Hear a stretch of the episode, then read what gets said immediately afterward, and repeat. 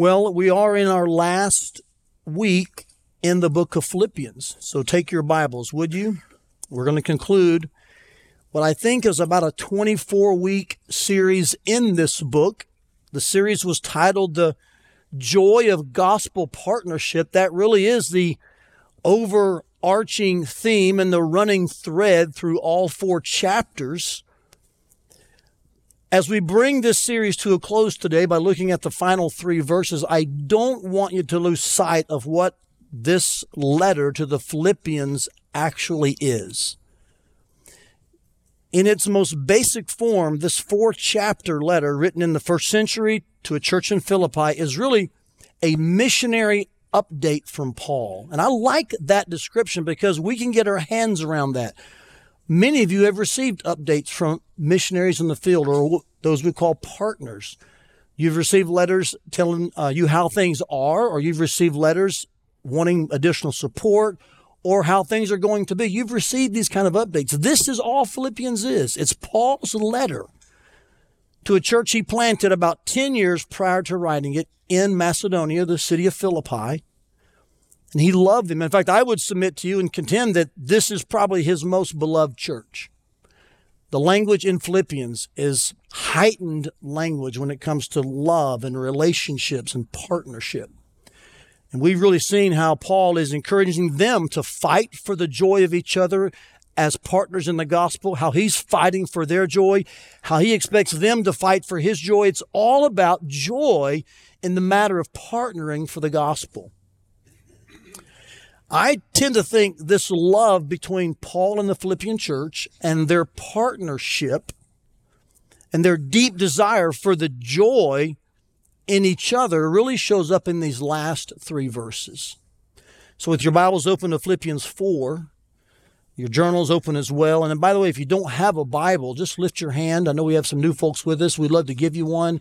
Ushers have them in the back. There's some on the table there. Just lift your hand and they'll make sure you get one. Hold it up till you get one. If you need a Bible, our gift to you. We'd love for you to look at it with us because we believe here the Word does the work.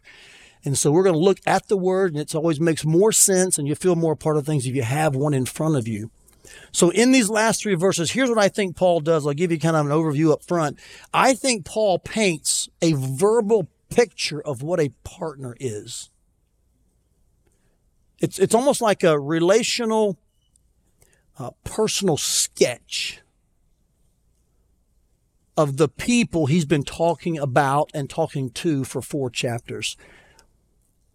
He just kind of unfolds the canvas, if you would, in three simple closing verses. And often, if I can just be very transparent with you, pastors and churches and Christians tend to overlook the beginning of the epistles and the end of epistles. We think of them as salutations that are just like hello, or we think of them as a conclusion like goodbye.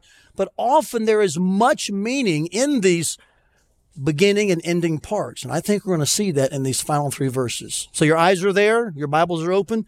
Philippians chapter 4, verses 21 to 23. We'll go to our lab today, Lord willing, and we're going to look at these verses uh, together. You can mark yours up.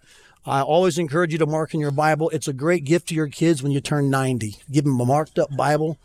I'm being really serious with you. Uh, a marked up Bible is usually a good sign of a, a marked up life by God. So mark in your Bible, mark in your journal. Let's look at these verses and let's see exactly what a partner is. Can we? Together, I'll read them with you. You follow along with me. The Bible says this Greet every saint in Christ Jesus. The brothers who are with me send you greetings. All the saints send you greetings, especially those who belong to Caesar's household. The grace of Lord Jesus Christ be with your spirit. And the church says, Amen. This is how Paul closes his letter to his most beloved church. Let me show you a couple things I think that um, will lift the words off the page into your heart, and the Holy Spirit will use them to, to change our lives this morning. I think there are three words that stand out to me. I'm going to give them to you up front, and I'll show you where they come from in the text. In fact, I'm going to think about the word faces, the word places, and the word grace. Can you say those with me? Faces, places, and grace. Let me show you the first word. Paul really has in mind faces as he tells this Philippian church in closing to greet every saint. You see this? Now he's sending his greeting to them. So he's saying, through this letter, know that my heart is greeting all of you. He talks about the brothers, and then he says all the saints. So really, 21 and part of 22 is really all about, I'm just going to write the word in here, faces. He's thinking of people that more than likely he knows, and perhaps some that he doesn't know as the church probably grew and folks were saved and baptized in those 10 years between when he planted and when he wrote this letter. But he's thinking of those he knows. He's thinking of the faces of saints. He's thinking of the faces of the brothers who are with him that were instrumental in planting the church. He's thinking of all the saints in Rome who are also sending greetings. So as I read these first few phrases, I really see faces in three um, ways. Let me just see if I can point them to you from the text. I think it's pretty intriguing. First of all, there's individuals. Do you see this idea of every saint? So just write individual. Paul's thinking of every single saint there in that church, and he's saying, I want you to know I greet you. It's a warm hello. It's a term of endearment. It's a way to say, I, I'm, I'm aware of you. You're known. I'm thinking of you. So this one's from Paul to those saints. The next one is from the brothers to those saints. You say, well, who are the brothers? I'm going to put the word team. And if you were to track this phrase, the brothers, which is usually the word brothers with a definite article in front of it, it's different than when Paul just says brothers and sisters with no definite article. I tend to believe personally this is an actual group of people who helped Paul with his travel, the logistics. Often they went in front of Paul or they stayed behind after Paul. You can actually track this phrase through Acts in multiple locations where he says, the brothers, the brothers. So I would call this in our vernacular his kind of advance team. They were the folks behind the scenes. And Paul is saying, the team that works with me to make sure the gospel gets to places it's never been, they send you greetings. So he's got faces in mind.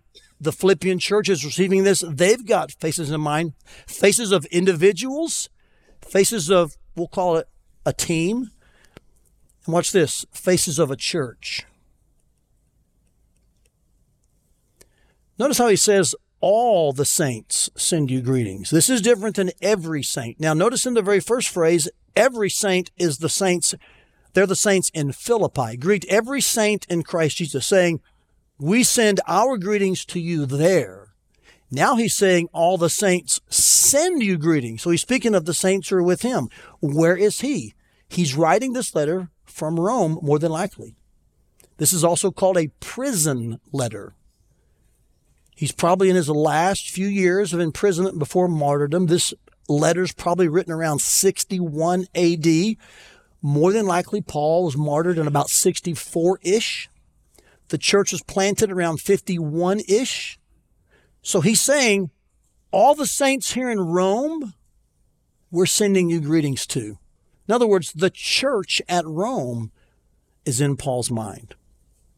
The church in Philippi is in Paul's mind. They all have faces, individuals, teams, churches. This is what's in Paul's head and in Paul's heart as he closes the letter. It's very personal. It's relational. It's not anonymous. In fact, watch this. It's not aspirational. It's actual. It's facial.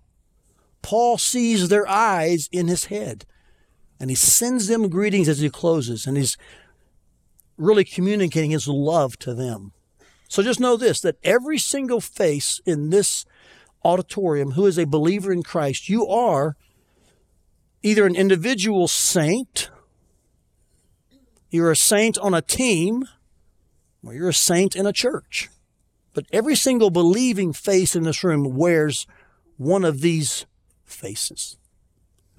Now, can I just pause for a moment and define the word saint? It's used twice here.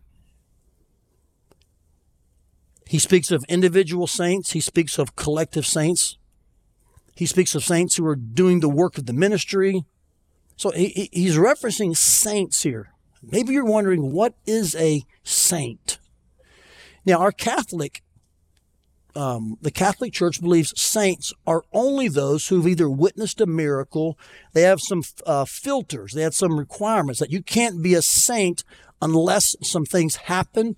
You've been part of them. I'm not sure I know exactly what they are, but one of them is, you know, you have either been part of or witnessed to a miracle. Can I say to you, with all due respect, that's not anywhere in the Bible. It's just made up. It's humanly devised parameters for what a saint, and the Bible describes a saint as one who is set apart. That's what the word means. If you took the word saint and looked at its etymology, which means its history and it's how it was derived to be used, you would understand that saint simply means this it's one who is set apart, or here's a, even a more um, technical definition a holy one. That's what saint means. So, how does one become a saint? What made these people here be referenced as saints? Paul calls them saints. It's when one believes in Jesus Christ, that his death and resurrection, and God saves them by his grace. Then God, watch this, he sets them apart into his family. He makes them, he declares them holy. He calls them a saint. Every Christian is a saint. The folks you saw get baptized, they're saints. Any Christian who is, uh, is a saint. If you have trusted Christ, guess what? You don't have to wait to be dubbed a saint because you participated or saw a miracle or you did a certain amount of works. God calls you a saint. He calls you holy. He sets you apart because of the grace of Christ and your belief in the gospel. Amen. Isn't it wonderful to, to know that Paul here is envisioning faces of fellow saints as he closes the letter, uh, the letter. And those saints were in churches, they were individuals, and they were on teams. And so is the case for all of you who are saints. Notice the second word here. Well, actually, before I go to there, let me just sh- share this with you. You're going to get this when you leave today. This is um, an initial flyer, we'll call it, for what starts next week, Go Week. It stands for Global Outreach. And every year we take either a week or maybe up to a month and just emphasize in a more direct manner our love for missions and those who participate in it as partners, whether we're sending partners or whether we're sent partners. And you're going to see on this flyer that you get when you leave, as well as in the journal you get next week, you're going to see lots of names of our partners. I want you to know something. I'll say this. This will sound funny, but it's not meant to be. All of these names you read have faces. They're real people. They're partners of ours. They're not aspirational, they're actual. They're visible. They're tactile. So as you get this, know that when you come next week, you're going to see some of these people. You're going to see the faces of people that we partner with in the work of the gospel. Keep this with you. I trust that you'll be thinking a lot about next week and then the eight days that follow as we give a lot of attention to our partners, to the faces of those that we work with in the spread of the gospel. Now, notice, if you would, the second word places. You say, where do you draw this from, Todd? Well, it, it kind of flows out of the last phrase, um, the last part of the first phrase. He says, All the saints send you greetings. And then he says, especially those who belong to Caesar's household. Do you see that? I believe when he mentions the saints that send greetings and he describes it as all the saints, he's speaking of the church at Rome. So I would write faces in here. And notice what he does here. When he mentions the church at Rome by saying, We all send you greetings, he then narrows in, he drills down to this select group of Christians in Rome who belong to Caesar's household. I think this is very intriguing. It either means they were relatives of Caesar who had become a Christian, or they were workers. You could use the word employees or servants in the government. Caesar's, uh, you know, um, rule as emperor. Could, it's either one of those two, but regardless of which it is, I think it's remarkable that Paul here says the gospel has reached into those who work for or either belong to someone who thinks he's the Lord. So they're around someone who claims to be a God, and yet they realize, no, you're not God. Jesus Christ is God, and he's the one I worship. I'm not worshiping Caesar, I'm worshiping Jesus. Are you with me? Even folks within that type of environment had come to Christ. So this shows us what Paul meant in chapter 1, verse 13, when he said this that his imprisonment was being used by God for the spread of the gospel, even to the imperial guard. Maybe the folks who were in Caesar's household were some of those guards that Paul mentioned in chapter 1 that had become a Christian by hearing the gospel. How did they hear the gospel? Because in that very place where Paul was imprisoned, he was chained to soldiers. And I can imagine Paul felt he had a captive audience. So he would say probably something like this Guess what, guys? We're singing some songs tonight. You're going to hear some sermons. We're going to talk about Jesus. And somewhere in that situation, imperial guards, servants, employees, or family members came to saving faith. Isn't that great? You see, our partners have faces and they live in real places, and some of them live in some pretty dangerous places. That's what a partner does. It's someone with a real, actual, visible face who lives in a real, actual, visible place for the spread of the gospel. So it's faces and places. As I thought about this, we don't know who these people were in Caesar's household. We know there were some Christians there in some fashion in Caesar's government.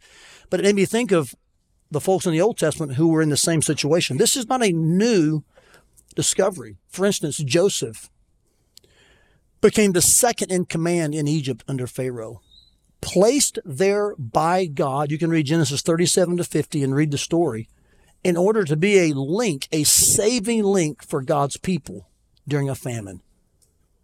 His job was to be in Pharaoh's government. And he was used by God in that role for that moment. I think of Daniel, who was taken captive, sent to Babylon with a number of other Jewish people but he and three others rose to some pretty good prominence. Daniel became pretty significant in Nebuchadnezzar's reign, in Belshazzar's reign, and in Cyrus's reign. This is historical as well as biblical.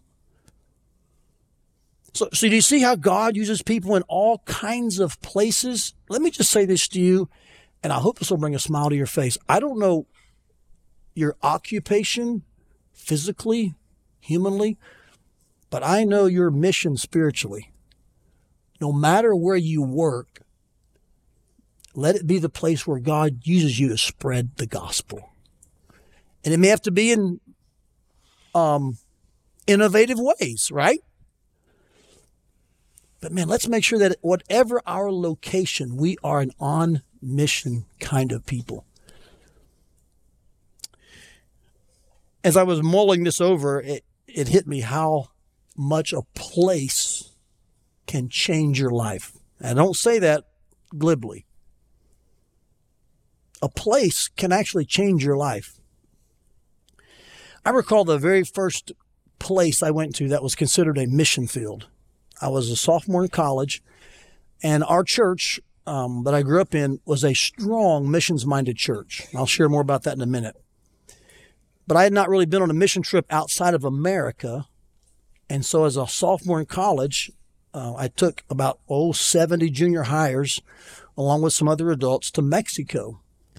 I think that's where everyone goes for their first mission trip, isn't it? I think so. And it literally uh, changed my life. Specifically, I came back a much more grateful person. I think my parents would admit to you that that was a turning point in my gratefulness. I was in villages where there were uh, there were stacks of coke, and yet they'd never heard of Jesus. So that really impacted me. Like, how can you have a, you know, a, a whole stack of Coke products, but you don't have a Bible anywhere? Like that, that's not right. That shouldn't be. I our missionary there. His name was Lanny Ashcraft. I became somewhat friends with Lanny. I took some groups back over the next several years. One year, we almost got stoned while we were leaving the town on a bus. And so this place, it's in Chihuahua, Mexico. Um, it has become special to me for one reason. It's the, it was the beginning place, I believe, where I met a partner in a place and I realized that God is up to something across the world. And that was just in Mexico. And as I grew older, became more exposed to missions in harder places, in places that had even less access to the gospel, I became very convicted. The trajectory of my life and what I would do as a pastor and what would be the focus of a church where I would shepherd people. And you know the result of that. We have a very intentional focus as a missions minded body to see the gospel get to the hardest places because that's where we need partners. That's where many partners are. You see, they're not just imaginary people in imaginary places. Our partners are real faces in real places, many of them very difficult places. That's what partnership is. It's us on this end and then other people on that end. We're all involved in making sure the gospel gets to where it's not yet been. Next week, when you get your journal for our Go Week emphasis, you'll also have a section in there that will talk about next year's trips. We do take annual mission trips, and here's why because we want you exposed to the places where our partners serve. And here's why I desire that every family make sure their teenager or young college kid, elementary person, I want every single FFCer to experience a short term trip because in those trips, when you go to the places where our partners are, something happens. Your eyes are opened.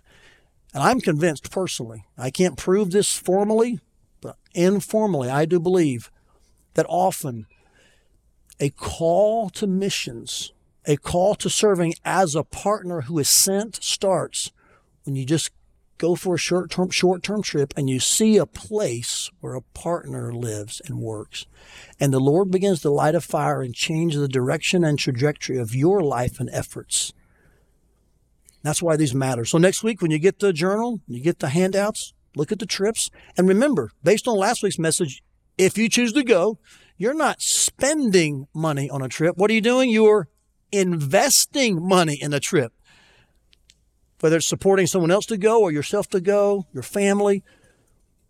Because faces and places, when it comes to the spread of the gospel, they matter. Notice the third word, would you? Paul says there are faces of saints in all kinds of places. And I should have wrote places here. I wrote faces twice. Forgive me. I just corrected that if you couldn't tell. So faces and places, but they're linked together by God's grace. I love the way he closes this out. The grace of the Lord Jesus Christ be with your spirit. And here's what he does, really. I think Paul here links um, and bridges the distance that we feel between the faces and places. Now, I think when he wrote this, he was sensing and feeling the distance. I think the readers were like, oh, yes, we remember Paul. There's a church in Rome now, and he's in prison. We're way over here. And, and they're thinking of all the gaps, of all the reasons they can't see each other. And Paul says, oh, by the way, here's what links us across the miles.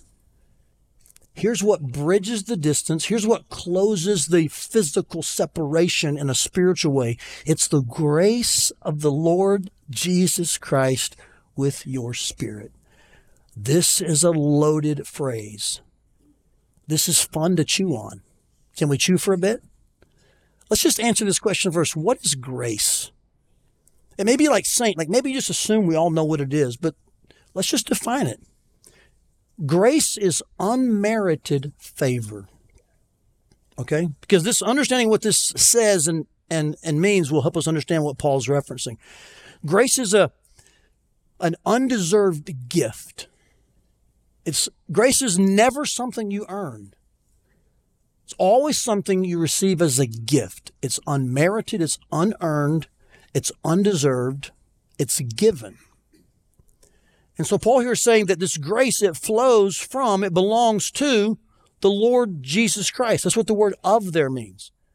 The grace of the Lord Jesus Christ. The unmerited favor, the undeserved gift that belongs to, is sourced by, flows from the Lord Jesus Christ. I love how he uses the word Lord first here. I think it's a subtle way to say Caesar's, not Lord.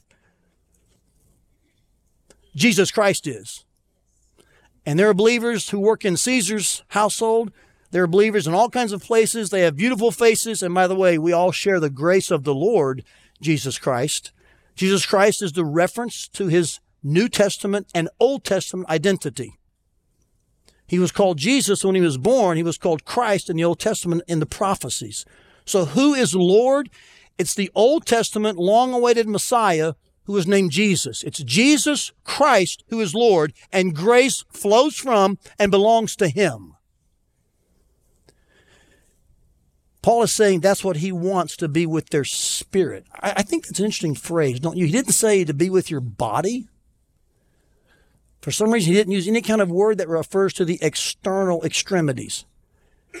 He goes to the internal and says, That's where I want the Lord's grace to reside and rest. I think what Paul is doing here is saying, I want the gospel to be deep down embedded in you. Because the grace of the Lord Jesus Christ is simply the gift of salvation, which he purchased for us on the cross and offers freely to all who believe. It's not something you can earn. You can't purchase it. You can't buy it. You don't deserve it. You can't win it. It's not a lottery award. It simply comes from repentance and faith. And when anyone turns to the Lord Jesus Christ in repentance and faith and says, Lord, I believe you lived and died and rose again, will you by your grace forgive me and save me and give me the gift of eternal life? Will you move me from death to life, from enemy to saint? God does that freely generously. He makes you a saint. He makes you his child. He gives you his grace to cover all of your sin. And that is an internal operation. Salvation never starts on the outside and then works its way in. We never become better so that God will save us. God saves us and makes us different. And that difference begins then to affect the outside over time. All the old passes and all things become new. 2 Corinthians 5:17. This is what Paul I think is referencing. He wants God's grace to flood their internal souls. So they're changed from glory to glory. This is beautiful. You know why? Because this really is what connects and binds us. Our faces don't bind us together. We're all different. Our places don't bind us together. They can all be different. But God's grace unifies us. It binds us together into one spiritual family. In fact, church, hear this. The most important family you're a part of just hear this, is not your earthly family. I didn't say it didn't matter. Please be good parents. Children, obey your parents. Fathers, you know, uh, and mothers, love your kids well. Build strong biblical homes. But I want to tell you, as one who has a, a deep commitment to and passion for the family, Your family, my family will end one day. But here's the family that will never end God's. At best, your legacy, your family, it'll go for generations. But when this earth is made new and the kingdom of God is consummated, your earthly legacy will cease. But you'll still be related to all of your spiritual brothers and sisters, and you will share and revel in and glory in the grace of God for eternity with all those who belong to God's family. So here's what I'm telling you. Yeah, be good parents, be good children, honor your father and mother even as they age. I mean, just let's let's have good families. But let's don't worship that family. Let's don't make an idol out of that family. The family that matters is God's family because it's eternal. And the real question you should ask yourself is Am I part of that family? Am I a saint? Do I belong to God? Have I known His grace? Has His grace forgiven my sin? Have I trusted Christ? That's the question. In fact, that's really what's behind our name, First Family Church. There's two or three reasons we named it that. We've mentioned this before in a video series we did for our small groups. I won't go into all that, but I'll just tell you the main reason is because there is a ultimate family that you need to be part of. It's God's. In fact, can I say it to you in this cheesy way? That's the first family you need to make sure that you or you're in. And if you've never trusted Christ, if you feel like you're kind of on the outside, if you're wondering like where do I fit? The place where your face belongs is in God's family. And it can through simple faith and repentance and accepting the free gift of eternal life God offers. It's His grace. And Paul is saying, I hope this just settles in on you internally and you realize that even across the miles, man, you are linked and connected to your partners through God's grace.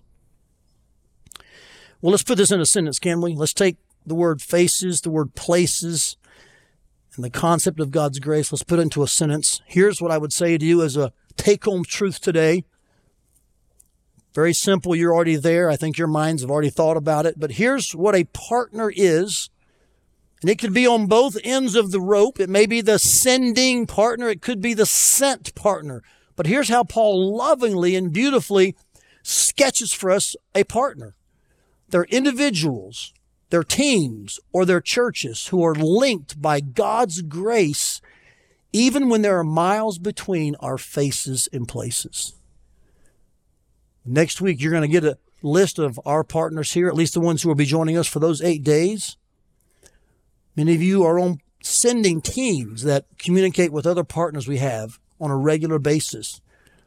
Some of the folks in these chairs this morning are praying about does God want us to be a sent partner? from this church. Others here have upped their game when it comes to being a sending partner. I think there are children in our student ministry wing right now. God is raising up to be sent ones. I think there are folks in this building, in this room. There are folks watching at our campuses. God's raising up. He's forming. He's changing the direction of their life to make them a sent one. There are other folks in this room, campuses in that room. God's going to change your occupation. He's going to change your direction so you'll be a, a, better sending partner. There are folks in this room and our campuses right now who are realizing, wow, I'm in an odd position, but now I realize my location is not, and my occupation is the main thing. It's my mission in that occupation. So much is happening right now by God's Spirit in regards to partnership in the gospel and the part you play in that. A partner is an individual, a team, or a church